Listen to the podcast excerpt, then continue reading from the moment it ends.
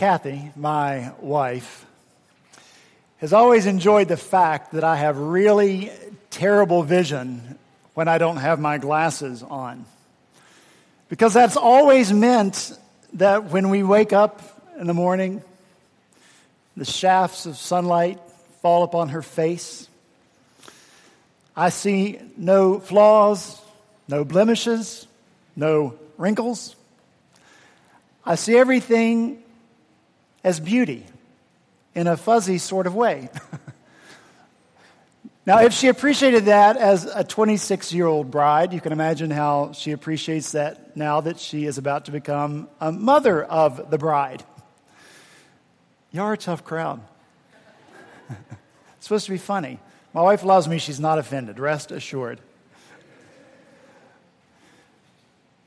But here's what Kathy's always enjoyed most that my bad eyes filter the truth.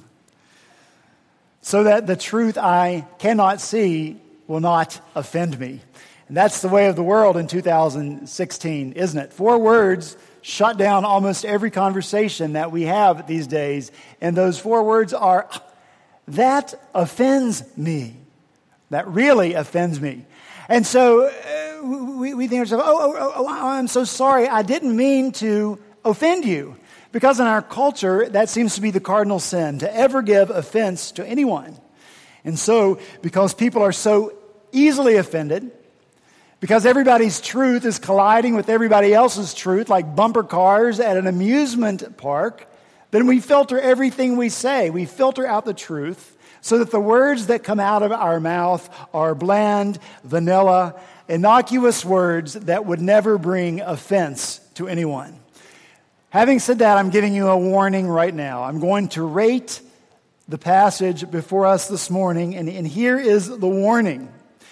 In this chapter, God is telling the truth without filtering his words first. And so these words are neither bland nor vanilla or innocuous. God speaks them without first consulting his handlers, without first consulting the spin doctors, without first consulting the polls to see if his words will offend or cause him to be damaged in popularity among the people. This passage is God unfiltered. Okay, you've been warned. But here's the good news God loves us enough to tell us the truth unfiltered so that we live our lives by his truth and so that we are bold to tell others that same truth. So, if you have your Bibles open to Deuteronomy chapter 28, I'm going to ask you to stand when you found your place. There are Pew Bibles in front of you if you don't have one. Deuteronomy chapter 28.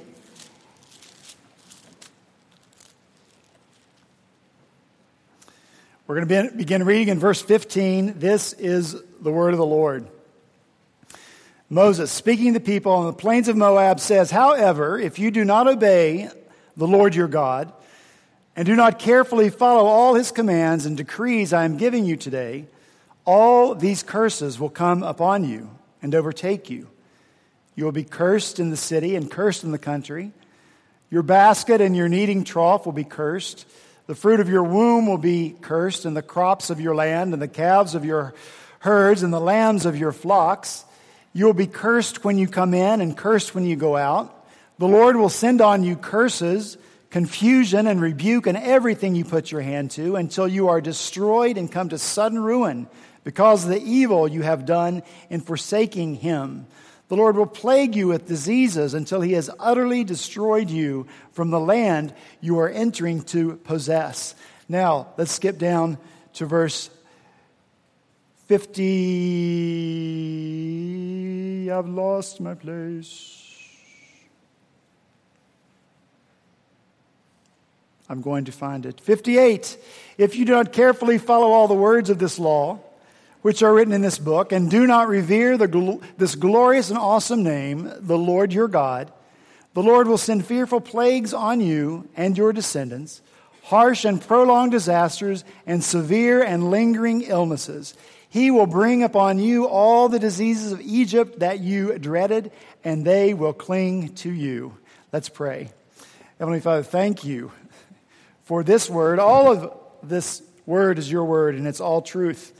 And Lord, you intend it for a good purpose in our lives, and you intend it to bring glory to your name and transformation to us. And so we believe that's going to happen as we come to this passage this morning. So bless us uh, again with understanding that comes through your Spirit. When your Spirit joins your word, Lord, there is understanding and there is transformation, and that's what we seek this morning. So uh, work that mightily among us, we pray in Jesus' name. Amen. Thank you. Be seated. Well, you heard the passage. You may be thinking, wow, this was not the week to bring a friend to church. or you look around and say, oh, I wish there weren't visitors here. Or, or I'm glad so many people are away at the, at the Clemson or Georgia game this weekend. But let me tell you, if you think those things, you would be wrong.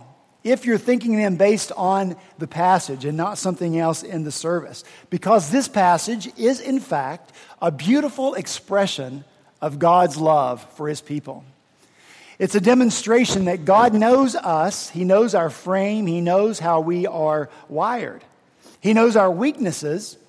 So God condescends to those weaknesses so that we might understand truth and live by truth and therefore have life.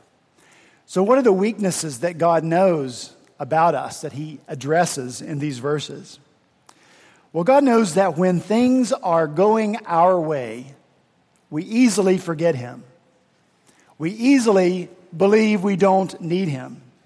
He knows that when we're given the opportunity, we will go our own way and do our own thing. He knows that we are often thankless people. He knows that we love to grab glory for ourselves. He knows that we often delude ourselves into believing that there actually is such a thing as a self made man or a self made woman. And when I say I and we, I'm referring to God's people.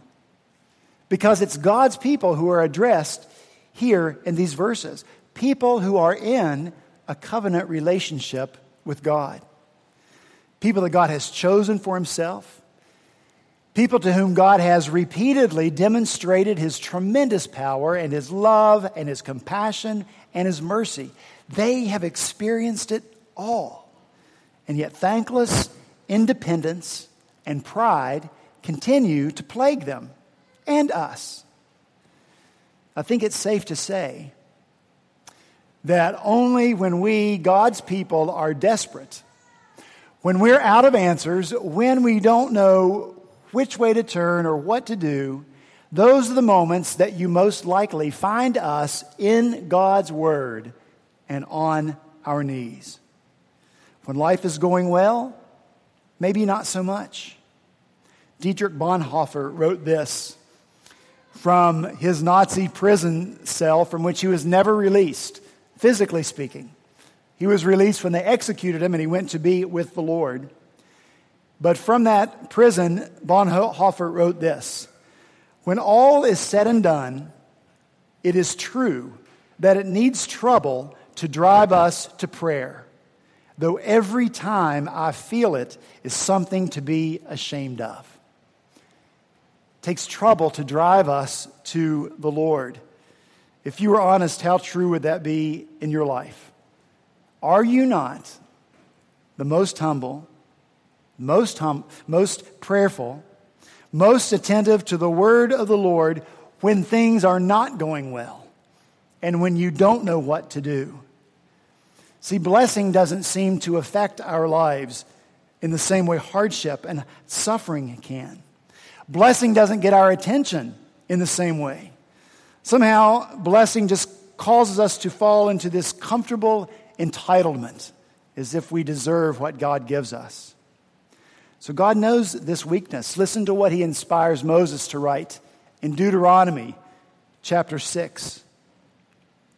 When the Lord your God brings you into the land he swore to your fathers, a land with large, flourishing cities you did not build, houses filled with all kinds of good things you did not provide, wells you did not dig, and vineyards and olive groves you did not plant then, when you eat and are satisfied, be careful that you do not forget the Lord.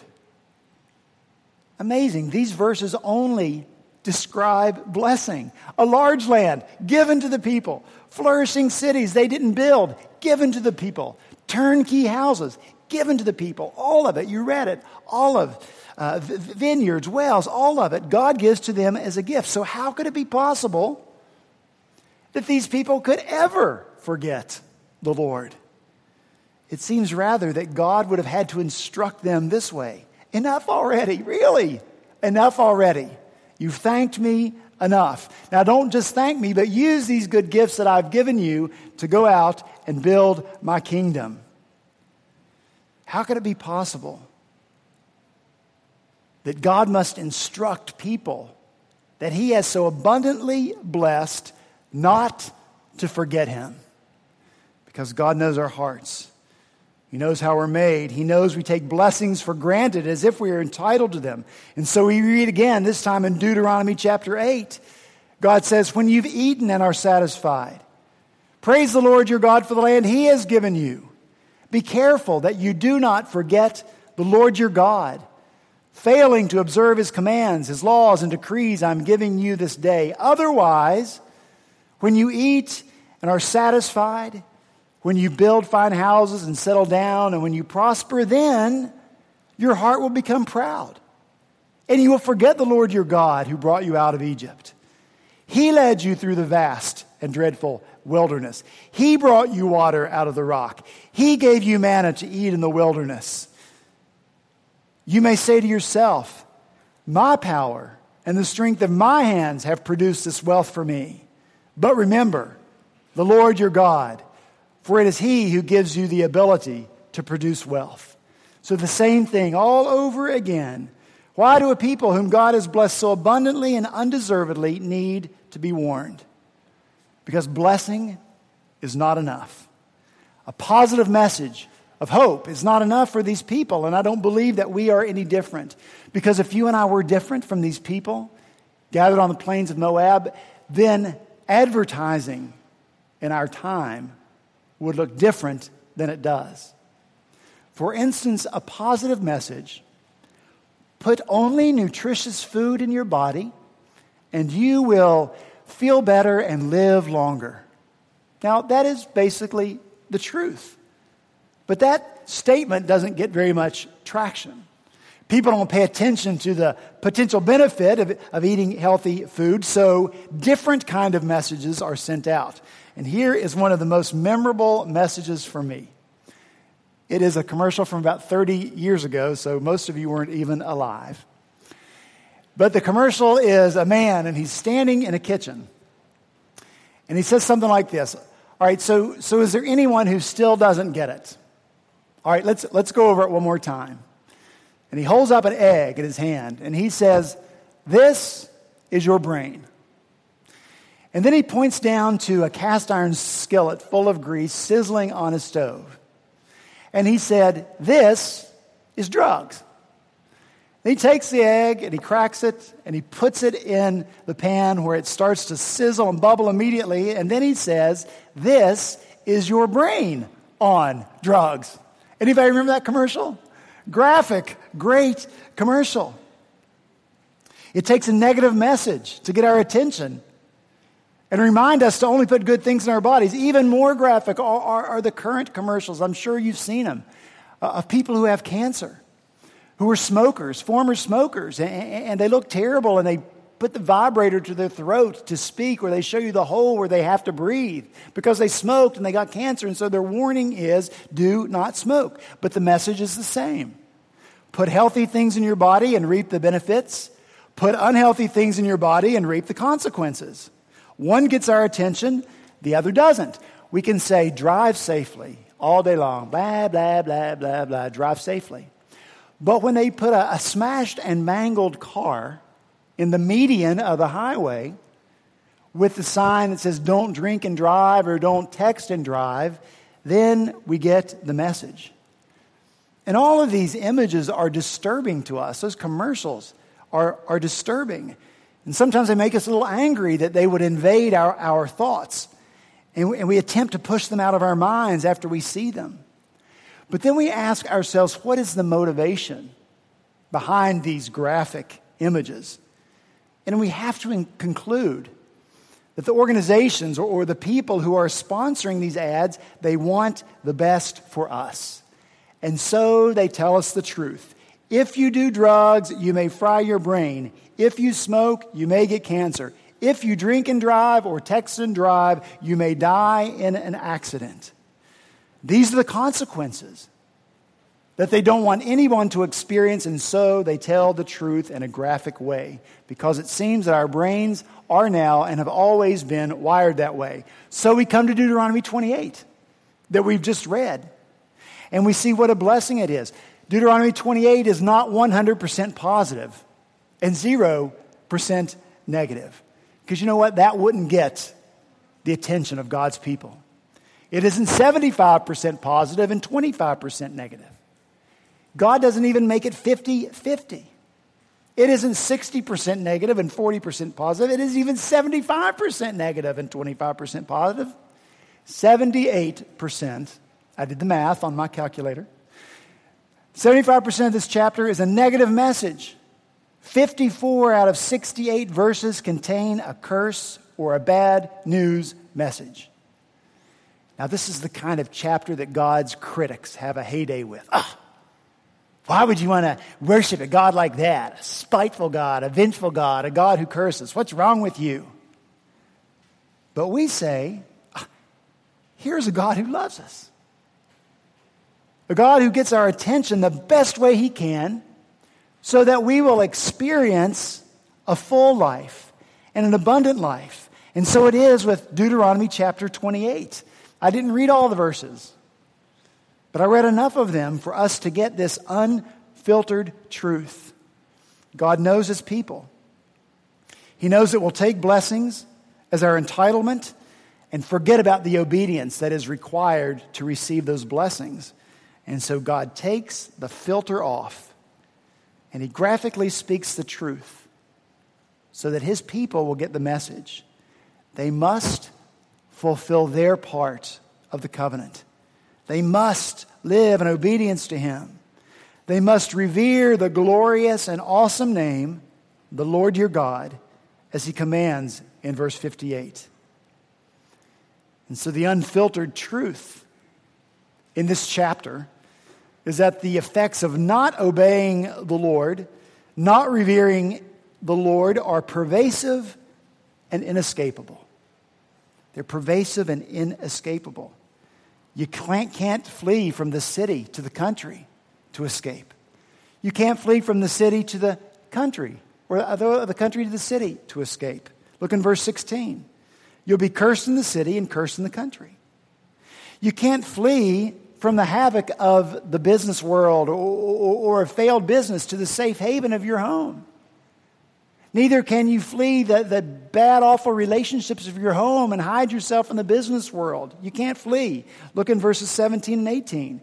Your basket and your kneading trough will be cursed. The fruit of your womb will be cursed, and the crops of your field will be cursed. Verse 19 sums it up. You'll be cursed when you come in and cursed when you go out. There's no sphere of life in which you can escape public life, private life, suffering in your physical body, suffering in your home, suffering in your marriage, suffering in your wallet, economic collapse, suffering as a nation, your, uh, your army will be defeated. It's all included in these verses.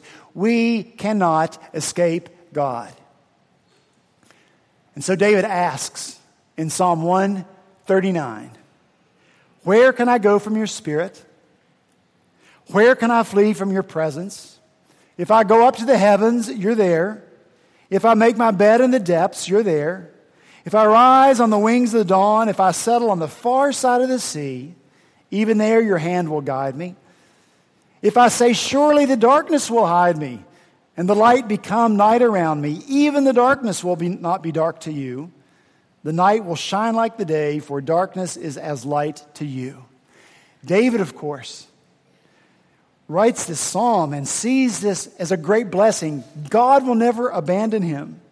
When he needs God's presence most, he'll have it.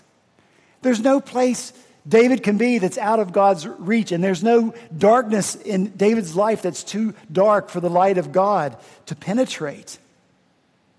But the reality of the omnipresence of God ceases to be a blessing when we seek to escape from Him, to get away from His hand on us, to get away from the claims that He makes on our lives, to get away from living for Him and living by the truth of His Word. We like to escape. And Americans can escape like never before in history. And we hold escape in our hands, don't we? Don't look at the time. we hold escape here in our hands, right? Because we take this out and we can escape to a book. And we can live somebody else's story. We can escape to a movie or a TV show and, and live someone else's life. Or we can escape to music and sing someone else's song. And that's what we do. But there is no escape from the reality of God. This is only a distraction in our lives. And denying his existence does not cause him not to exist. And so God graciously tells us the unfiltered truth. He is inescapable, He is omnipresent, and He is all pervasive. And so these people gathered on the plains of Moab, ready to enter the promised land, they have to make peace with that reality. When they're making life choices, they've got to remember that there is no escape from the consequences, from the curse of living in disobedience to God. They can run, but they cannot hide. God does not want his people to be fooled. God does not want his people to believe, well, they can just opt out. Oh, you know, I'm good. I'm all chill. I did the God thing for a while. You know, I live for God, but, but now I want to try something different. I want to live in a different world. Where are you going to go? Where are you going to go? There is no world. There is no universe where God does not exist. You can't escape him or the consequences of living life in rebellion against him. And so the people gathered on the plains of Moab listening to these verses. No, they are not idle threats spoken by a powerless professor hiding behind a curtain and pretending to be the great and powerful Oz that he is not. Because in addition to being omnipresent, God is also omnipotent. He is all powerful. And these people know that God has the ability to bring about all these curses. They saw it in Egypt. We read of it. They saw the plagues, the frogs, the gnats, the flies. They saw the boils that broke out on men and animals. They saw the hail beat them down. They saw the locusts swarm and devour every green thing in the land of Egypt. They saw it all with their eyes. And so now the curses that were upon Egypt will come upon these people if they do not keep covenant with God. Please know this these curses do not make God picky or petty or petulant. This is not God saying, What? You're bringing me that sacrifice? No, you didn't see that blemish right there on the other side. Cursed be you. It's not God saying, Oh, wait, wait, you said the wrong words to me when you brought your sacrifice. Cursed be you. That's not what this is about. Look in verse 20. The Lord will send on you curses, confusion, and rebuke and everything you put your hand to until you are destroyed and come to sudden ruin because of the evil you have done in forsaking Him. And this is what it's all about, right here in these verses. This is the great sin, not making some little misstep.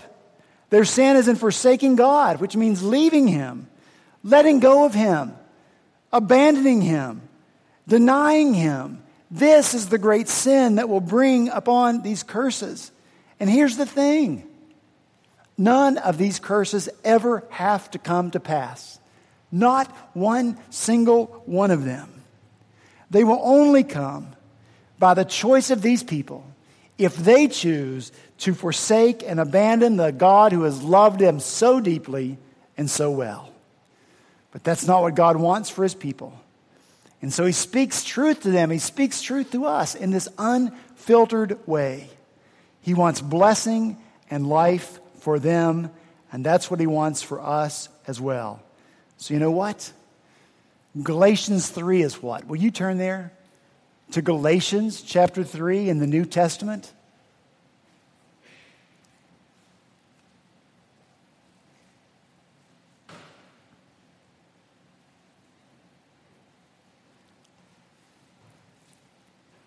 Galatians chapter 3, beginning in verse 10. For all who rely on the works of the law are under a curse. As it is written, Cursed is everyone who does not continue to do everything written in the book of the law.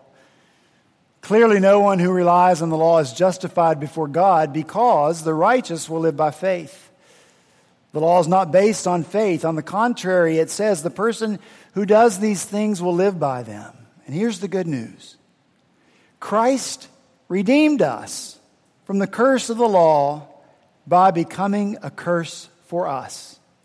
For it is written, Cursed is everyone who is hung on a tree.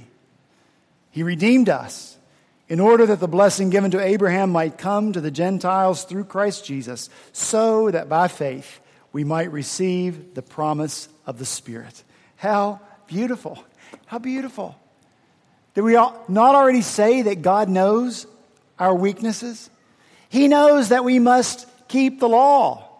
He knows that we cannot keep the law. He knows that we are therefore under a curse. And so what does he do? He becomes a curse for us. Is that not amazing? Jesus dies on the cross for our rebellion, for our lawlessness, and our thanklessness, and our glory grabbing, and our ugly entitlement that takes and takes without ever acknowledging God as the giver of every good and perfect gift.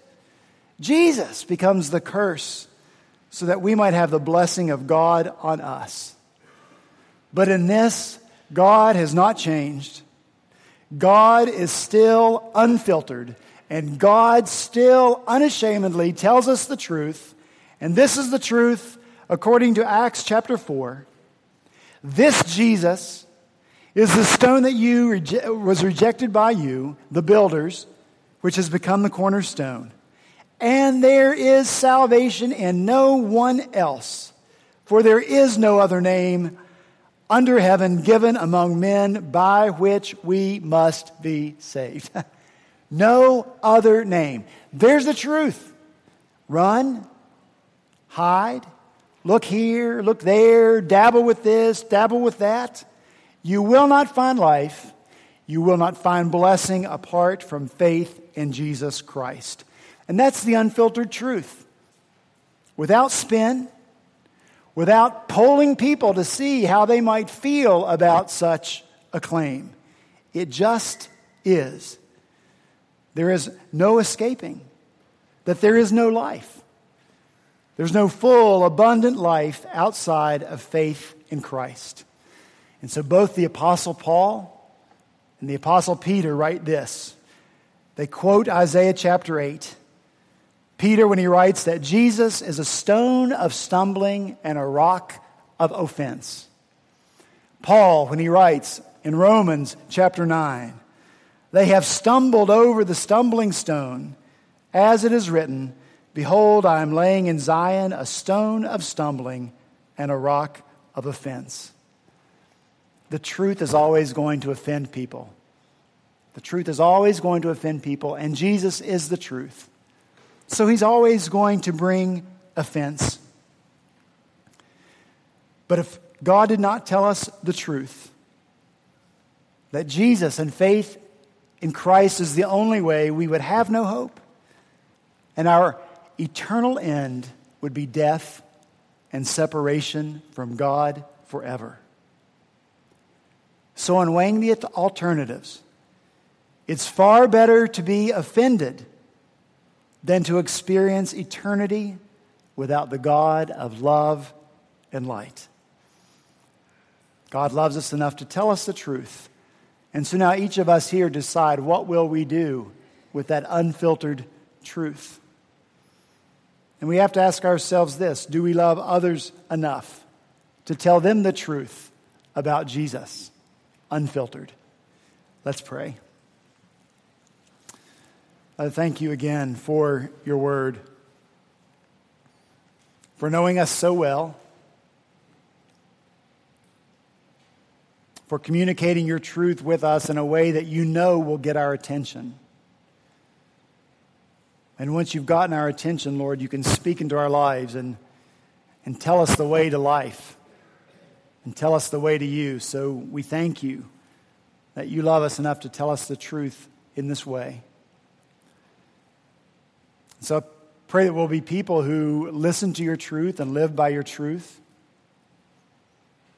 People who know that there are consequences for living outside of obedience to your word. It comes with consequences. Lord, there are also blessings that come with obedience to you, to, to, to spending time in your word and to, to coming before you in prayer and having that intimate relationship with you. There's blessing for our life in that way. And so pray that the truth that you have spoken to us will cause us to be that kind of people who are dependent upon you. Lord, I pray that your truth will remind us that you, you are the source of all truth. Pray that you will help us love people enough to speak your truth more than we fear our culture and the consequences of making such claims in this day and age of the way, one way, the Christ way.